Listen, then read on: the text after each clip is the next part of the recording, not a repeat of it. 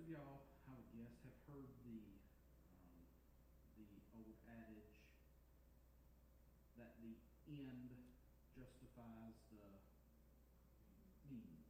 Okay, so what does that mean? It means that if I've got to do something drastic, if I've got to make a decision to do something that might not make much sense in the moment or that may seem like it's too much in the moment, I've got to know that the end that I'm shooting for, what I'm trying to accomplish, will justify or make right the means that I am using. Um, maybe somebody was a danger to themselves, so we knocked them out cold so we could keep them safe. The end justifies the means. The story that pops in my mind years ago, we I grew up in Helen, and um, all those houses down there are old coal camp houses built in the early 1900s, and they had uh, fireplaces in multiple places with chimneys running off through the couple chimneys usually running through the houses. And my dad and mom had gotten together and decided that they wanted to tear out the middle wall between our living room and our, what I guess what was our t- uh, living room and TV room, to open up that space to have one big room. So that was the end they were shooting for. Mom came home and my dad had started working on this project where he had to tear the wall out and bust that chimney up. And what do you think happened when that chimney got busted up? It was black. And there was black stuff everywhere, all over everything. And my mom literally said when she walked in, she just started crying because it was just such a mess. And you're thinking, this is never going to work out. This is going to be awful forever. But the means that were used were necessary. And the end, which now they've got this big wide open area where we can all be together in that room and all the Christmas presents fit in there. It's probably the only room in the house they'll fit in when we get together. But the end justified the means. You did what you had to do to get the end result that you wanted. Now, today, we ask ourselves as we prepare to read this passage of Scripture, Matthew 21 12 to 17, does the end justify the means? Because we're going to look at Jesus today, and let me just say, this is not little baby Jesus meek and mild. And it may make you go, wait a second, who, you know, am I reading the right book? Is this, is this who I think it is? And the question I want to set before you as we start out, does the end justify the means? So if you would please stand as we publicly read this portion, this passage, Matthew 21, verses 12 through 17. And Jesus entered the temple and drove out all who sold and bought in the temple, and he overturned the tables of the money changers and the seats of those who sold pigeons. He said to them, It is written, My house shall be called a house of prayer, but you make it a den of robbers. And the blind and the lame came to him in the temple, and he healed them. But when the chief priests and the scribes saw the wonderful things that he did, and the children crying out in the temple, Hosanna to the Son of David, they were indignant. And they said to him, Do you hear what these are saying? And Jesus said to them, Yes. Have you never read, Out of the mouth of infants and nursing babies, you have prepared praise? And leaving them, he went out of the city to Bethany and lodged there. Let's pray. Father, you have done great things. And I know that in and of ourselves, we can even look at the cross and ask ourselves, really, is this what had to happen? And the answer is yes, because it has been written. And I pray that as we look at what has been written today, that we would see you acting, that we would see you doing things to bring about an end that we can't quite see yet, but that we will. Holy Spirit, help us to learn and grow and change and pray that you would give us the light that we need to see what we're reading and talking about today. We ask for your help in Jesus' name. Amen.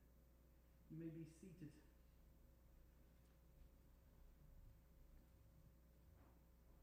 Twenty-one twelve. and Jesus entered the temple and drove out all who sold and bought in the temple, and he overturned the tables of the money changers and the seats of those who sold pigeons. Now, keep in mind, as we move into this passage today, uh, that what we will see from last week's passage all the way through into chapter 28 is the last week of Jesus' life. So we are, we have turned on the microscope here. We're not looking at a telescope at a big wide expanse. We're looking at a small, small section. And some of these passages that we're going to look at between now and Matthew 28 are just parts of a day. Okay?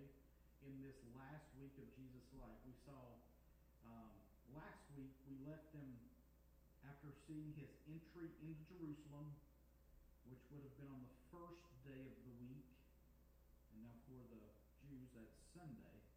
And it's real weird the way it works. And it's going to be best if, if you really want to keep track of this online. You might look up um, detailed graph chart of the last week of Jesus' life because, again, the Jews mark their day sunset to sunset. Okay? So the beginning of their day is evening. And the beginning of our day we usually think of as morning, right? So there's some confusion as to, so Sunday evening when the sun goes down, they're calling it Monday. And we're, we wouldn't call Monday Monday until Monday morning, thank God, right? Of course, you know, don't, don't we want to put that off as far as we can, even though this week is a holiday weekend, so Monday's not too bad. But anyway, keep keep in mind as we try to keep track of what day it is, what time it is, when they mention the first day of the week, that kind of thing, we got to keep in mind the, the cycle of days. They go from sunset to sunset for a full cycle. We kind of look at it more as morning to morning. So morning by morning, new mercies see, right? That's biblical. But we left him last week after he had entered into Jerusalem, and as he entered, sitting on a colt, the foal of a donkey, on the robes disciples that were spread over this animal, and the crowds were shouting, Hosanna to the Son of David. Blessed is he who comes in the name of the Lord. And we said last week that the crowds were definitely excited, and the crowds were expecting Jesus to be the king and to, to save them now. And then when, when asked, who is this that's coming into town by the people in Jerusalem, they said, well, this is Jesus of Nazareth, the prophet from Galilee. Jesus from Galilee, prophet from Nazareth. They kind of missed it. You know, that in their fever and their fervor, they were looking for someone, and they thought Jesus was that someone, and he was, but not the way that they expected, and not the way that they were wanting him to come into town. So they were kind of missing it. The mob mentality, the hysteria, had actually kind of misidentified Jesus as they identified him correctly. And that makes zero sense, and that's exactly what was going on. So, they ultimately identified Jesus as a prophet from Nazareth. And again, that's, that's not wrong, but it's not the whole picture. So, after riding into town on the back of a donkey in the praises of the crowd, Mark tells us, this is the end of last week, what happened after Jesus rode into town in Mark 11 11. And he entered Jerusalem and went into the temple. And when he had looked around at everything, and it was already late, he went out to Bethany with the twelve. Now that was the end of Palm Sunday. Okay? That's the end of what we looked at last week. And at the end of that Palm Sunday, Jesus had went to the temple. He checked things out. It says, since it was late, Mark says, he went back to Bethany with his disciples to stay there. Now, why did he go to Bethany? Who was in Bethany? Some guy that he had raised from the dead named Lazarus. And then Lazarus with his sisters, Martha and Mary. So, Jesus, there's no way that he would have found a place to stay in the city on the week of forget about it. You know, it's like um, trying to get in somewhere down in Fairlea when the fair's going on, but it's on steroids. Like much, much bigger than that. So he knew people who lived nearby. Bethany was very close, just across the valley there from Jerusalem. So Jesus is spending his nights, getting his rest, his sleep, whatever he's doing there in the night, at Lazarus' house with Lazarus, Mary, and Martha. So that's what's going on in Bethany. So Bethany's kind of his home base through this last week of his life. And now, back in today's text, back in Matthew 21 12, we see him coming back into Jerusalem. And he comes back to the temple. And apparently, he hadn't liked what he had seen in his visit to the temple the night before. It says that he entered the temple, and what did he do? And Jesus entered the temple and drove out all who sold and bought in the temple, and he overturned the tables of the money changers and the seats of those who sold pigeons. Now, again, get this picture in your head. Here's this no name prophet, this no name rabbi from Nazareth, despised Nazareth. He's riding into town, they're yelling, Hosanna, Hosanna to the Son of David, God save us now, blessed is he who comes in the name of the Lord. You can just imagine the chief priests and the scribes going, What? No, wait a second. We know this guy. We hate this guy. He's not the Messiah. Y'all stop it. Jesus walks into the temple Sunday night, he looks around he leaves, and he comes back the next morning. And when he walks in, with this whole swollen city a buzz about him and, and about who he is. And while they're expecting him to come in and draw the sword to vanquish their Roman oppressors, Jesus goes to a different place. Jesus goes to where their real problem is. And the conquering king goes to the temple. And he wants to deal with their religious activity, not their governmental activity. He didn't march up to the Roman garrison or go to the governor's palace and demand freedom for the Jews, which is what they wanted him to do. Instead, he marches into the temple and denounces their public form of worship. And what was the central focus of that denunciation? And when he goes into the temple and he sees, and again, I can just imagine him surveying it the night before. He's kind of staking it out. What's what's thinking about this is terrible. This is awful. I'm coming back tomorrow, and I got a plan. And so he comes in and he sees the market mindset of the temple, the market activity in the temple, and what was going on there. Well, keep in mind that all the Jews came to Jerusalem to observe the Passover. That meant that hundreds of thousands, really probably more than a million, say that Jerusalem during Passover this time, there were probably two to two and a half million people in the city. They actually had to expand the borders of the city so that they could say that they were in the city because they were supposed to worship in Jerusalem. They, to, they had to extend the borders because there were so many people at that time during, during Passover. They, so you're talking about two and a half million people. Some of them have made a journey, a long journey, to get to Jerusalem. And what's the main idea behind Passover? A lamb being sacrificed in place of the enslaved Hebrews way back in Egypt under Pharaoh. That final plague, remember? So God said, kill a lamb, a spotless lamb, an unblemished lamb, one per family. I'm going to send the death angel out, and I'm going to kill every firstborn in Egypt.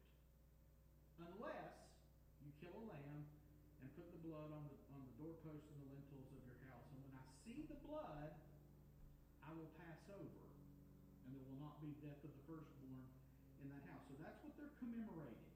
Okay? So year after year, at God's prescription, the Jews would commemorate that original Passover by selecting an unblemished lamb. By the way, when Jesus rode into town last week in our passage, that's what's called Lamb Selection Day. That's the day that they picked their lamb out that they would use for their Passover meal. That's when Jesus rode into town. Just coincidentally. so they would select an unblemished lamb and sacrifice it on the day of Passover. Well, imagine traveling to Jerusalem, bringing a lamb with you, and then the priest inspects it and says, This lamb's not unblemished. This is not going to work. You've got to have a different lamb. Well, then what are you going to do?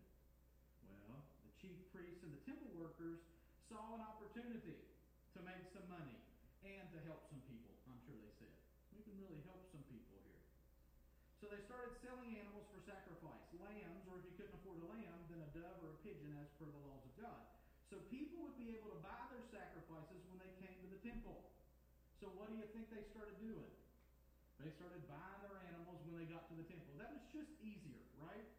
We'll go to Temple Mart and we'll just buy them there. And They finally got everything there. So they just went up there and, and, and, and how how do you think the chief priests and scribes and the temple workers priced things? Let's say exorbitantly. Okay? They charged a lot for an unblemished lamb or even for a pigeon. Kind of like when you go into a stadium event and you rent a seat cushion there, and it's like 12 bucks, and like you can buy them for 99 cents. Well, I'll just get one when I get there. and that became the mindset. Excuse me. You're supposed to cover your mouth when you cough when you're wearing a mask. I don't know how that works. I'll cover it. Just. So they mark up the price. The prices were swollen substantially.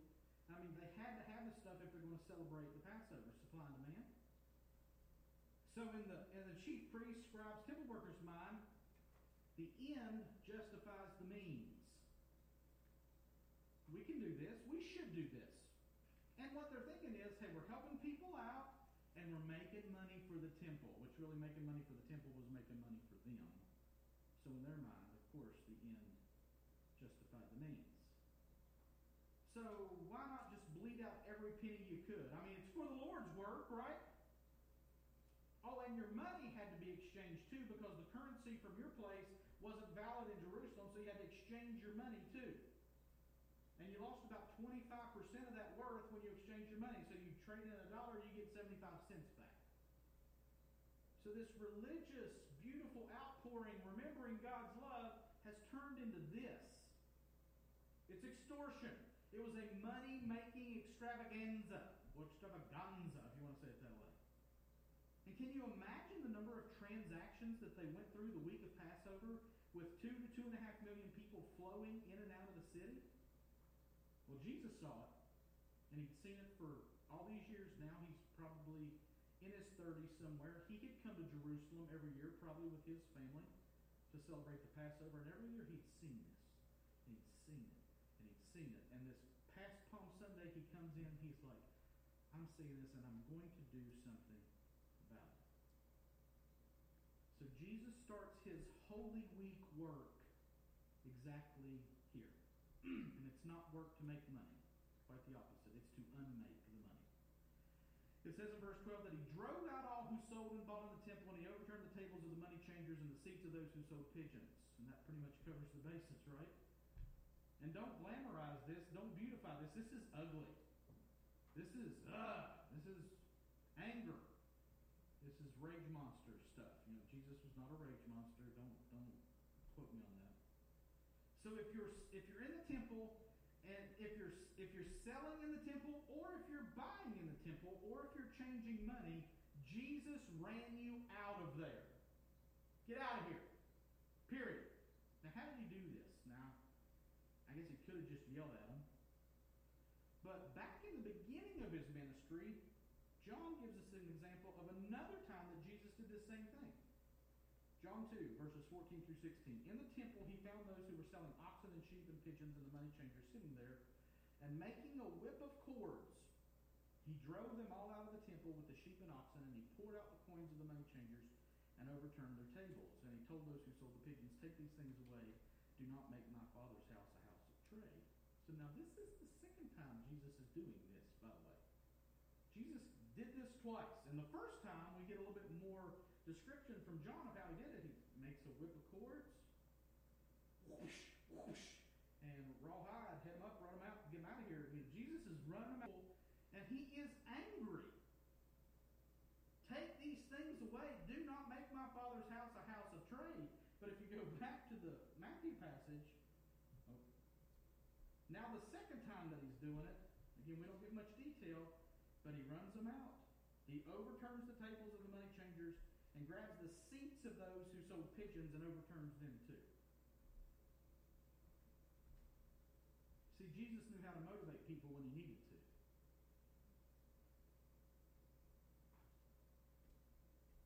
And it's not pretty. But again, the question is, does the end justify the means? We'll see, hopefully.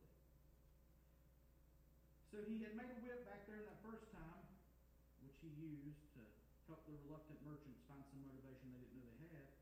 And while we don't know that he did that here in Matthew, it would make sense that he did something like this to move these masses out of the temple because it was a lot of people, sellers and buyers. He chased the people out, turned over the money changers' tables, flipped the chairs of the dove merchants.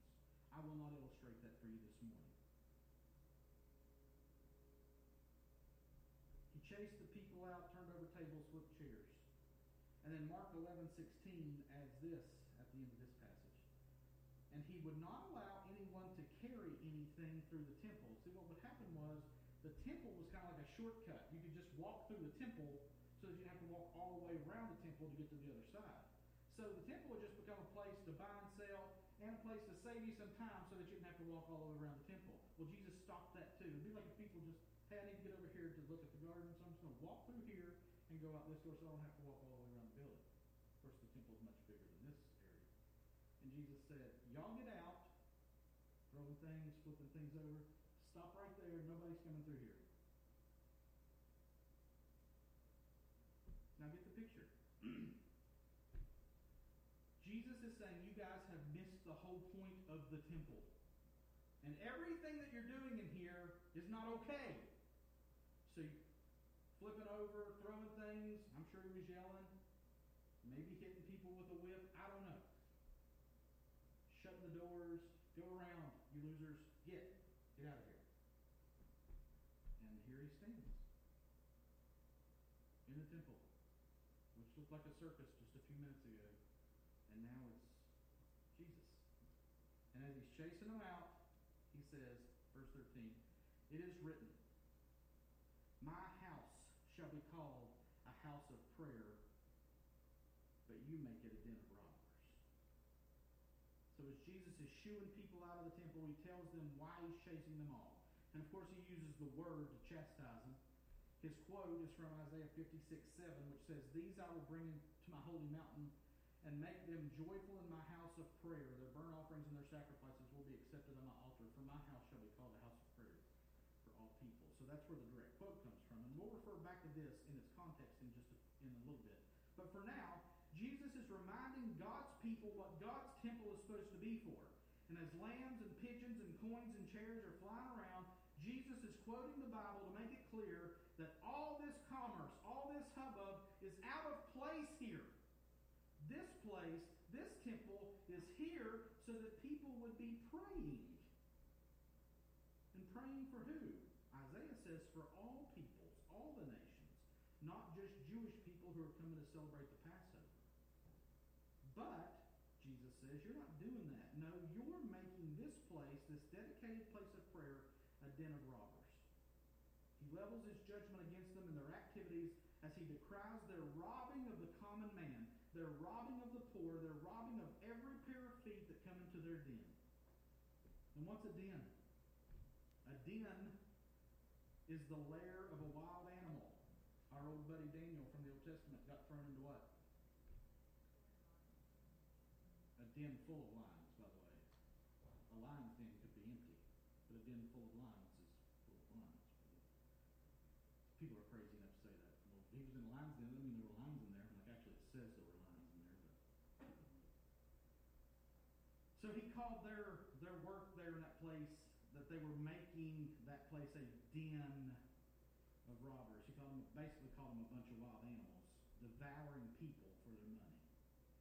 And he said, This is your doing. You made it a den of robbers. Their acts of extortion are robbery, and Jesus calls it just that. They're stealing money and devouring the people whose money they are taking. Here in the place set aside for prayer for those same people, actually for all people. Are being prayed for, not preyed upon here. But that's not how these robbers see it. And Jesus is making it clear that it's not okay. And so now, with all the commerce gone, now what? Well, nature hates a vacuum, right? We can't stand it when something's empty. we got to fill it back up. We can't just dig a hole to have a hole. We, something's got to go in the hole, and then we've got to fill the hole back up. So who fills this void left by the den of robbers and the animals and the money changers and the coins? Fills the void. Verse 14. And the blind and the lame came to him in the temple, and he healed them. Aha! Now look at that. what looked like the state fair on steroids just a few moments ago now looks like a mercy parade. Jesus chases out the ravenous wolves who were robbing people blind, and then the blind and the lame see an opening and they flock in to be with Jesus. And why do they flock in to be with Jesus? Because they know that he can heal them. They know that he can help them. They know that they can receive grace and mercy and healing and blessing with this guy, Jesus. And then these blind guys, who's in there? It's Jesus. I'm going. And nothing could keep them from it. And they flood in there because they know that he can heal them. And as they flood in, guess what he does? He heals them. Now just get that picture in your head. Think about it. Feel it in your heart. This place of worship has been cleaned out by the Messiah himself. And again, I can just imagine all the noise just dying down and everything, and it's just Jesus in there, wherever he was. And it's all quiet, and all of a sudden you hear foot. It's a bunch of blind and lame people. And they're like, heal us. And Jesus says, okay.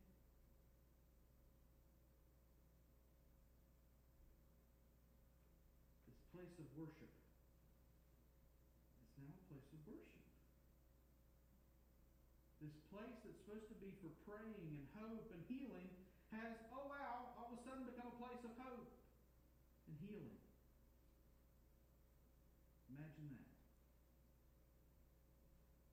And now those who should have benefited from the ministry of this temple finally can come and receive hope and help and healing. Now watch this. Let's look back at that Isaiah quote from earlier, but I want to look at it in its three verse context. So we looked at verse 7 before. I want to read 6, 7, and 8 in light of what we've just seen. And the foreigners who join themselves to the Lord to minister to him, to love the name of the Lord, and to be his servants, everyone who keeps the Sabbath and does not profane it and holds fast my covenant. Now here's our quote that we looked. These I will bring to my holy mountain and make them joyful in my house of prayer. Their burnt offerings and their sacrifices will be accepted on my altar. For my house shall be called a house of prayer for all peoples. Now watch verse 8. The Lord God, who gathers the outcasts of Israel, declares, I will get, gather yet others to him besides those already gathered. Yeah, the temple should have been a center for prayer for all peoples, and God will gather a variety of people himself in his plan. But there in verse 8 specifically it says, The Lord God who gathers the outcasts of Israel declares, I will gather yet others to him besides those already gathered. And that word outcasts, that's worth stopping for a second.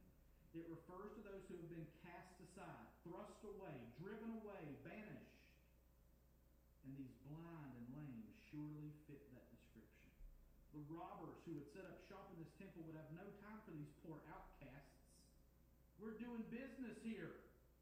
And business is about money, and you blind and lame beggars got no money. You're coming looking for money. Well, you've come to the wrong place because we take people's money here.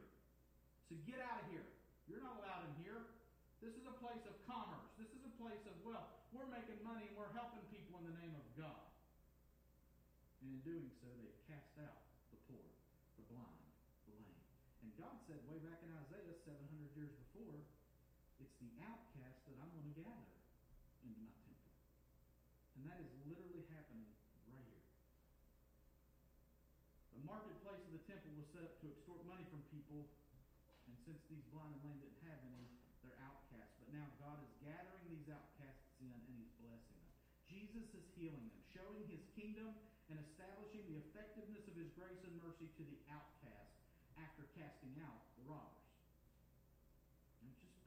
The robbers didn't need the grace of God to run their thievery ring, but these blind and lame were flocking to Jesus, crying out for that grace in their lives and receiving it in the temple of God from the Son of God. God is doing what he said he would do, and he's doing it in the temple. Like he should have been doing it all along. So how do you think the temple folk feel about this? You can probably guess, but you don't have to because Matthew tells us.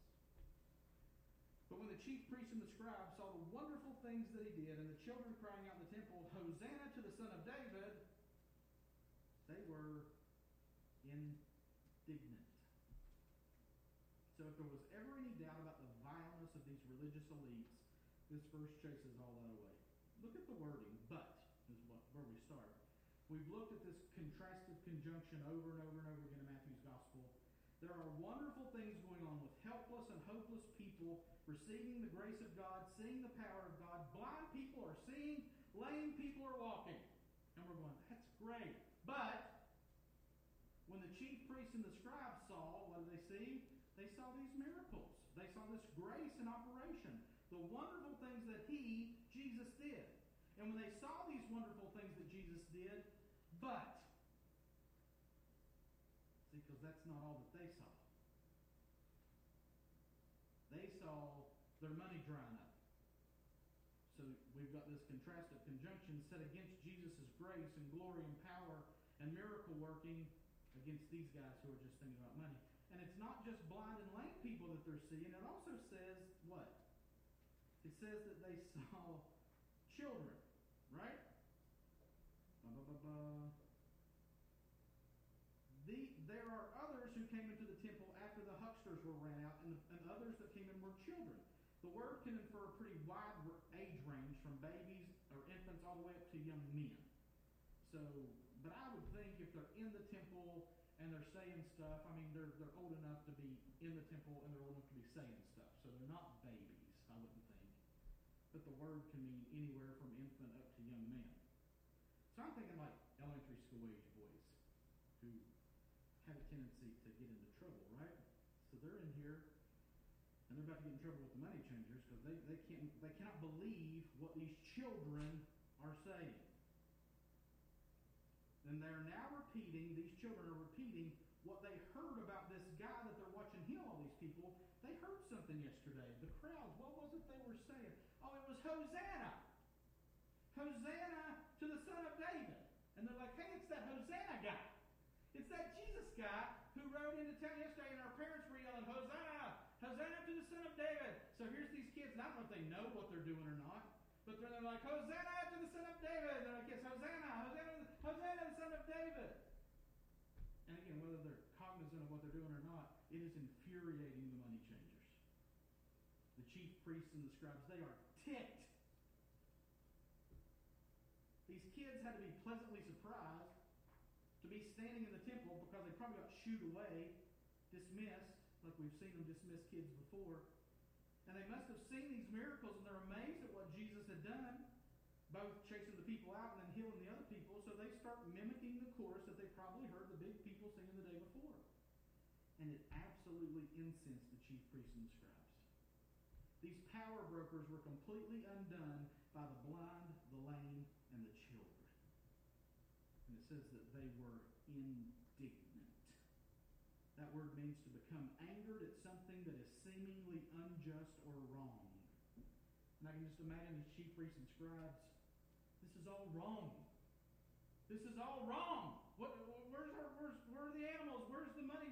There's, there's coins all over the floor. Tables are turned over. There's kids singing Hosanna to this guy that we hate so bad. This is all wrong. And they're indignant. And they are fuming. So, they'll explain this to Jesus. Verse 16. And they said to him, Do you hear what these are saying? And Jesus said to them, Yes. Have you never read?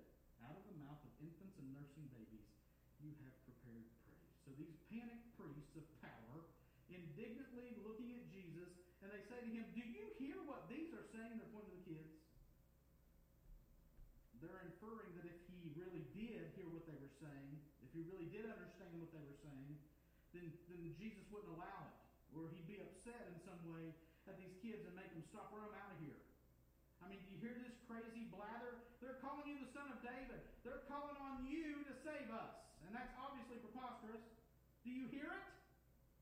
And Jesus said, Yes. Well, yes, yes, I have heard what they're saying. I heard it yesterday when I rode into town. And I'm hearing it again from them. And notice that he's not turning them down. He's not saying, shh, don't do that. He's not doing that. He says, yeah, I hear him. And then he turns to the chief priests and scribes and he says, have you ever read? And he uses this shot on them several times. We've seen it already through Matthew. And it's an insult of insults to those folks who are trained to know, memorize, and teach the scriptures to other people. So, hey, hey guys, there's this book that God wrote. It's really good. Did you ever read it? Yeah. Because in there, there's this verse that says, Out of the mouth of infants and nursing babies you prepared praise. That's a quote from Psalm 8 2. Out of the mouth of babies and infants you have established strength because of your foes, to still the enemy and the avenger. And again, this is a well placed dagger that Jesus is wielding here. He reminds them that God has and will prepare and receive praise from even infants and nursing babies. So why would these children not be able to praise him? And again, don't rush past that too quickly. In receiving this praise from these children, and by referring the chief priests and scribes to God preparing praise from infants, Jesus is saying that the worship of these children directed toward him is both good and right, making their worship of him equal to worship of God. Which is right. Chief priests and scribes didn't see it that way. The thing that the chief priests and scribes are saying should be stopped is being touted by Jesus as the very plan of God. And therefore it's his plan. Therefore it's his worship. If they'd read their Bibles the way that they should have, they would know this. They would recognize Jesus as the God man, the Son of David, the Messiah, but they haven't read their Bibles correctly. They've read their Bibles, but they haven't read it correctly. In fact, they've misinterpreted and mangled the text of Scripture for so long that they cannot see God's plan, nor can they see God Himself right in front of their eyes. So Jesus says, let the kids worship. They get it. You don't. And then this, to end the passage for today. And leaving them, he went out of the city to Bethany and lodged there. And it's really kind of a chilling period at the end of this event. Jesus runs them out. Jesus heals the blind and lame. The kids worship. The chief priests and scribes are indignant. Jesus chides them and teaches them the Bible. And then he leaves them. He leaves them.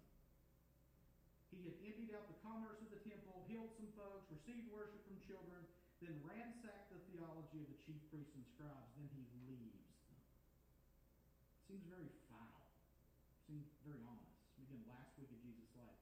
When we get to the passage that is verses 23 through 27, probably two weeks from today, Lord willing, these chief priests and scribes will challenge Jesus' authority, but he'll refuse to even answer their question. Then he'll start telling parables about them after that, not addressing them directly, but talking about them while they're right. And they're like, hey, we're right here. We know you're talking about us. And he's not even addressing them. He leaves them here. He makes it, he's like, I'm, I'm. Now, I would imagine, I'm almost positive, and I don't know this for sure, but I'm almost positive that as soon as Jesus left, they set the money tables back up. They brought the animals back in. They chased the kids out. They got rid of the blind and lame people. And business went on as usual. But Jesus left them. And they don't know how tragic that really is. So they go back justifying their ends by their means while Jesus had come in asking for new means and a new end. And they're going to miss it. And he left them. He's leaving them there. This is where you want to be. This is what you want to do. I'm leaving. And he'll be back in the temple for the end of his life. But he's leaving. And now they'll start taking the steps to hunt him down and forcibly bring him back to them in their temple on their terms, which will happen in just a few short days from this event that we referenced today. So Jesus leaves them and he goes out of the main city of Jerusalem and back to Bethany where he's lodging with Lazarus, Mary, and Martha. And man, I would just love to know what those evenings were like. Jesus and his disciples and his friends telling stories and worshiping and listening to Jesus teach and speak. And they don't know it, but here in the last week of his life, Jesus knew it. Can you imagine those evenings? Hanging out with Mary, Martha, Lazarus, Jesus, 12 disciples. It must have been pretty cool. I'd love to know what that was like. Must have been an absolute joy for Jesus, even, following the events of the day and the events that will soon take place. So, what about us? What about now? Of course, we turn to application. We took, we, we're looking at application based on three P's, and all three P words are literal words. They, I didn't have to make one up this week. Prayer, prosperity, and praise. prayer, prosperity, and praise.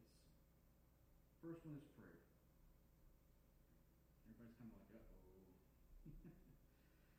What was it that Jesus said his house was to be?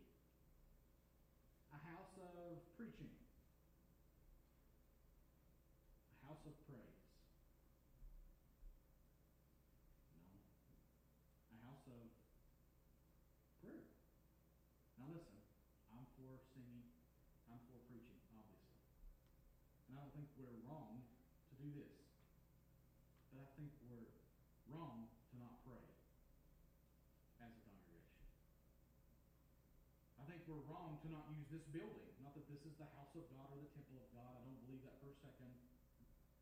We are the house that God is building to inhabit, okay?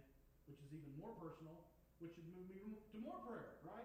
But I think we should be using this building to pray. Individually, corporately. I believe we should have keys circulating out there where you can come to this building and pray anytime that you want to. And that you're making plans to come here and pray. Pray for who? What's the fox, y'all?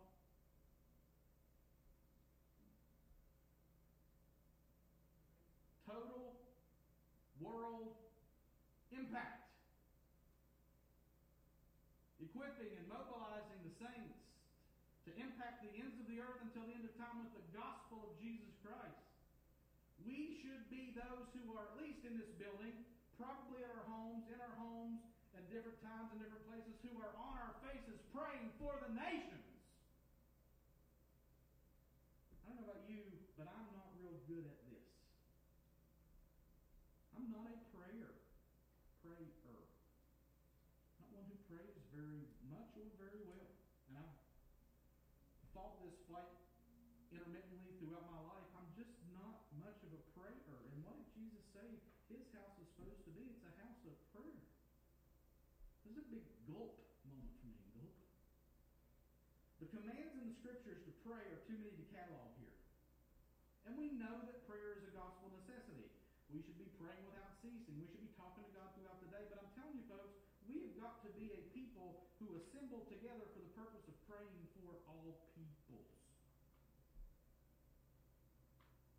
And couple that with the focus of the Bible on the world. And we see that not only are we to pray, but we're to pray, as Isaiah said in the quoted passage today, for all peoples. So my question is, and this is not, oh, you're jerks and you're bad people. How are you doing? How are you doing at being a person of prayer for all peoples? How are we doing at being a place of prayer for all peoples? Something we can fix, right? In the power of the Spirit, we can confess, we can repent of our prayerlessness, and prayerlessness is sin. And we need to confess that to God. I mean, I, I'm, I'm not doing well. God, teach me to pray. Teach me how to pray. Our Father, who's in heaven, right? We need to be prayers. Prayers who pray prayers. That's what we need to be.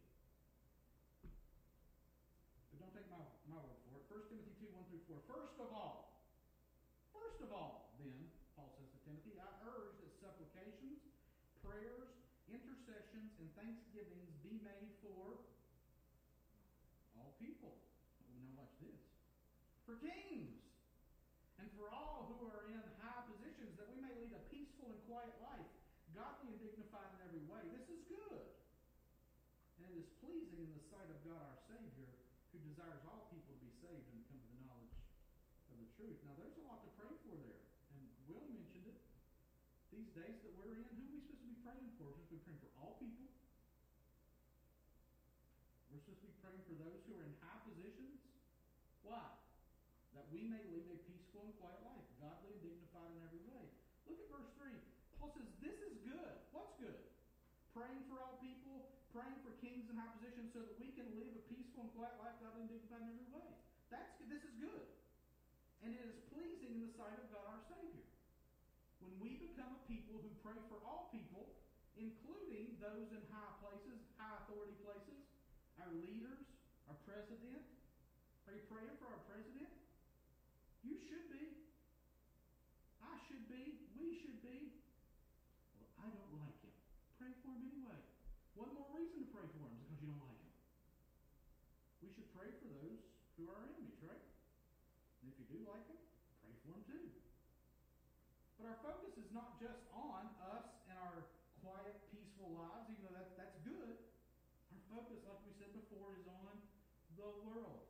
Two weeks ago, standing at the pond, and Jesus came and said to them, All authority in heaven and earth has been given to me. Go therefore and make disciples of all nations, baptizing them in the name of the Father and of the Son and of, the Holy Spirit, teaching them to observe all that I have commanded you, and behold, I'm with you always to the end of the age. Oh, that we would be a world dominated, prayer saturated group of people.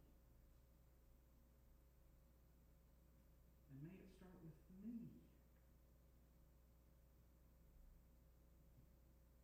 My house shall be called a house of prayer for all peoples.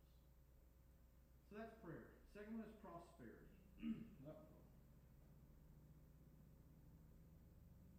God hates the prosperity gospel.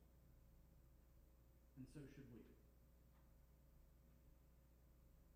But, contrastive conjunction, I'm afraid the prosperity gospel is in our very blood. I'm afraid we're saturated with it. I'm afraid we're immersed into it. Because here's the deal if we're honest with ourselves, we think that it's a sign of God's blessing when everything's going okay. We think God is upset with us when something goes wrong. It's a knee jerk reaction. Good equals blessing, bad equals God's upset with me. But the Bible is not based on this premise at all. And what I'm asking all of us to do individually, all of us to do corporately, we need to turn over some tables in our lives. To upset this wrong thinking. We need to get out of the habit of using, please listen, I'm, I'm, start that over. I'm going to read it exactly like I read it, but I want you to think about it again. We need to get out of the habit, us individually, us corporately, we need to get out of the habit of using God, of using church, of using Christianity, of using Bible reading, prayer, and such as a means to get blessings from God. Because the blessings that we're thinking is, I just want everything to go all right. And everything goes all right, I'll be all right, and that means God's happy with me. And what we're doing is we're using God. I went to church. Why in the world did this bad stuff happen to me this week?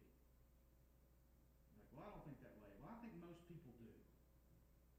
I'm trying to what's right. How many times have I sat with somebody in therapy and they're like, I'm trying to live right, and all this bad stuff keeps happening. To which I say, yep. And it's not going to change. If you continue to seek to live godly in Christ Jesus, Paul says, all who desire to live godly in Christ Jesus will suffer persecution. And we rub the lamp, and God pops up, and we say, hey, will you make things good for me Don Williams? Lord, I hope this day is good. I'm feeling empty and misunderstood. I should be thankful. Lord, I know I should, but Lord, I hope this day is good. And the implication there is if things are good, God's happy with me. And if God's happy with me and I'm happy, everything's all right. And that's the prosperity gospel. You're like, but where's the money? Sometimes it's money, sometimes it's just ease and comfort. And we're extorting from God peace, comfort, ease. And I'm afraid we're using God to get blessings from God so that things will be good for us. And that's exactly what those folks in the temple were doing. So that they could make money. And if you'll remember, we've seen Matthew before, this culture saw money as a sure sign of God's blessing.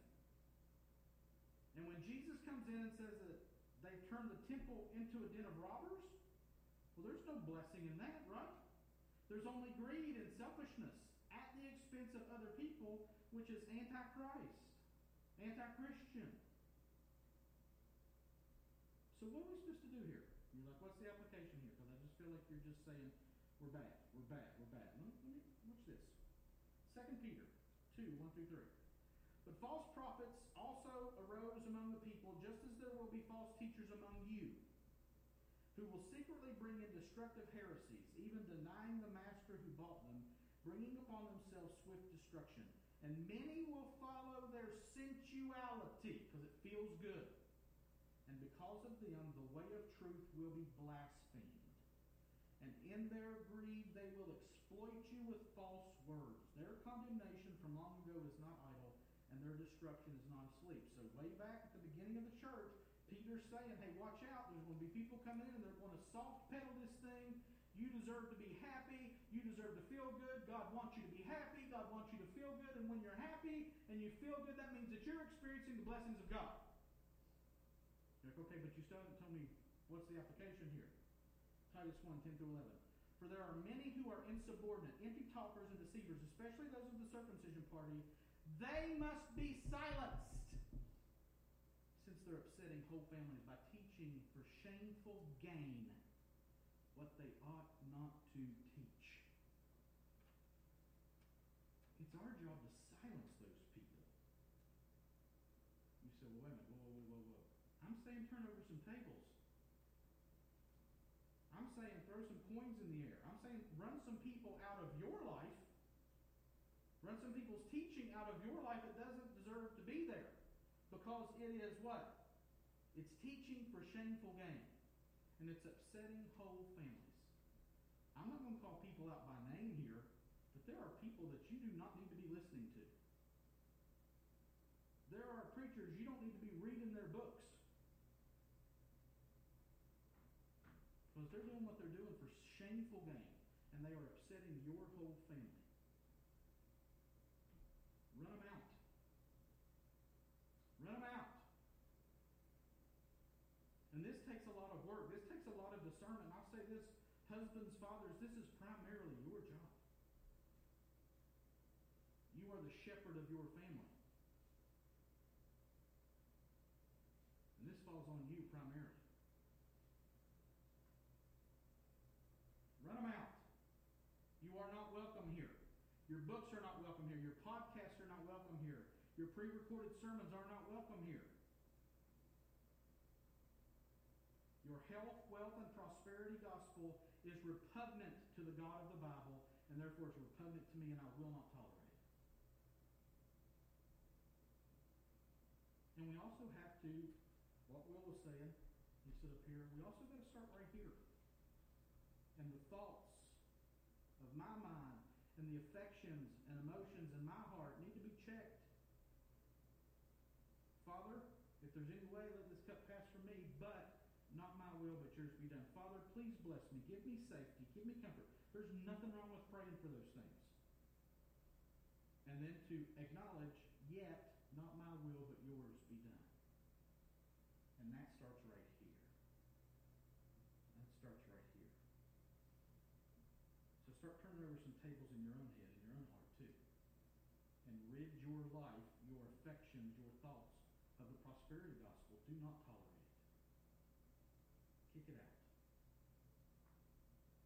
Prayer, prosperity, and finally, praise. Last point is praise.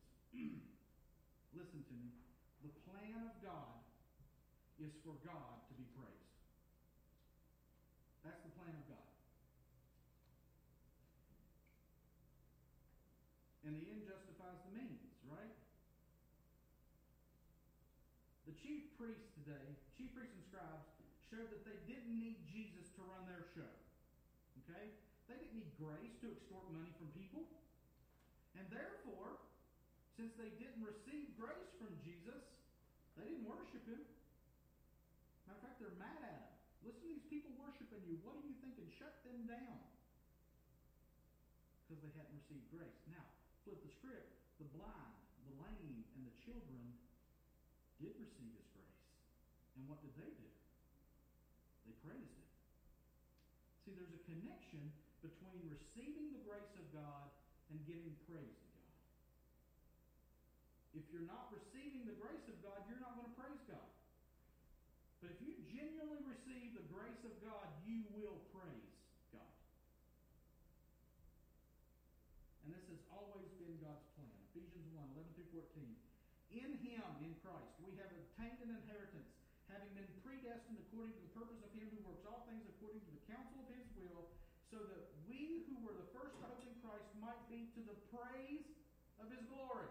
In him you also, when you heard the word of truth, the gospel of your salvation, and believed in him, were sealed with the promised Holy Spirit, who is the guarantee of our inheritance until we acquire possession of it to the praise of his glory. The predestined plan of God is to the praise of his glory. Ephesians 3, 7 through 12. Of this gospel I was made a minister according to the gift of God's grace, which was given me by the working of his power. To me, though I'm the very least of all the saints, this grace was given to preach to the Gentiles the unsearchable riches of Christ, and to bring to light for everyone what is the plan of the mystery hidden for ages in God, who created all things, so that through the church the manifold wisdom of God might now be made known to the rulers and authorities in the heavenly places.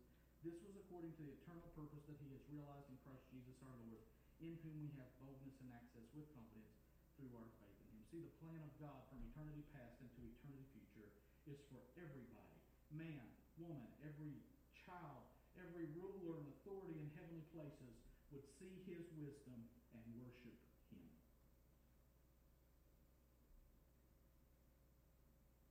And so, what did he do? He redeemed people through the death of his son. Paid the sin debt of the helpless, the blind, the lame, the beggars, the children, so that he would receive praise from those who have received his grace. And we see in this full temple at first those who have not received the grace of God, who are not praising God. And then we see that temple emptied out, and then we see it fill back up with people who do receive the grace of God and who do give, and then who do give praise to God because they have received the grace of God. And what I want to ask you today as we finish is this Have you received the grace of God? A free gift that you cannot earn or deserve. You're like, well, I'm, I'm trying harder to do better. You will never praise God that way. Because it's your efforts. It's you trying to make yourself feel good or trying to impress somebody else. That's not to the praise of his glory. If, however, you have realized I can't do anything to please him, I can't do anything to earn favor with him, I just have to receive the grace that he freely gives, that leads to a life of praise. And that's the goal. That's the end that these means justify. If it means I got to flip over some tables, I'm to flip over some tables. If it means I got to run some people out of my life, I'm going to run some people out of my life. If it means that I've got to realize that all is grace and everything that I've received is a free gift of His glory and His grace, then that's what I need to do so that I might praise Him. Because one day, every creature in heaven and on earth and under the earth will bend the knee and will confess that Jesus Christ is Lord to the glory of God the Father. That is the pinnacle of what all creation and all history is leading to. The end is praise of God. What means will you take in your life to see that end met? God took extreme means, extreme lengths. God's grace leads to God's praise. This is God's plan. Those who have no need of the grace of God will never lead a life that ends in the praise of God. We are to be like the blind, the lame, the children. Blessed are the poor in spirit, for theirs is the kingdom of God, and the kingdom of God is the kingdom of praise to Him. Let's pray. Father, thank you for your word. And God, there is work to be done, and we pray that your Holy Spirit would convict us and empower us, change us, shape us, mold us, so that we might be a praying people, praying for all peoples, praying for the nations. God, that we would not look at prosperity as the true sign of your blessing, but God, that we would look at praise as the true sign of knowing who you are and seeing the blessing that you have given us through the cross, through the work of Christ. And may our praise crown everything that we do so that whether we're eating or drinking or any such thing, we're doing it all to the glory of God. Yes, we need help, and you are able. You're able to save those who are not saved. You're able to give life to the dead this morning, God. Pray that you would do that to the praise of your glory. And we ask it in Jesus' name. Amen. Stand and receive the benediction.